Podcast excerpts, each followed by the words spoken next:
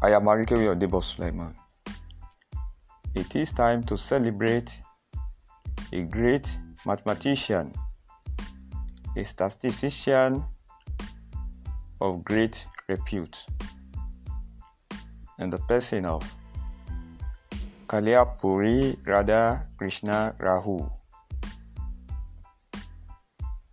He is a great mathematician and statistician whose remarkable paper that was published in year 1945 in the Bulletin of the Calcutta Mathematical Society have paved way in this modern age statistics field.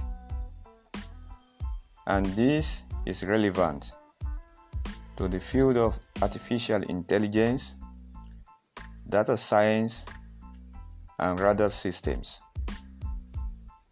It is important to note that Calyampudi Radha Krishna Rao paper produced three fundamental results, which are the Cramer Rao lower bound, the Rao Blackwell theorem, and his paper also served as a basis for a new interdisciplinary field in the area of information geometry. Let's celebrate this great mathematician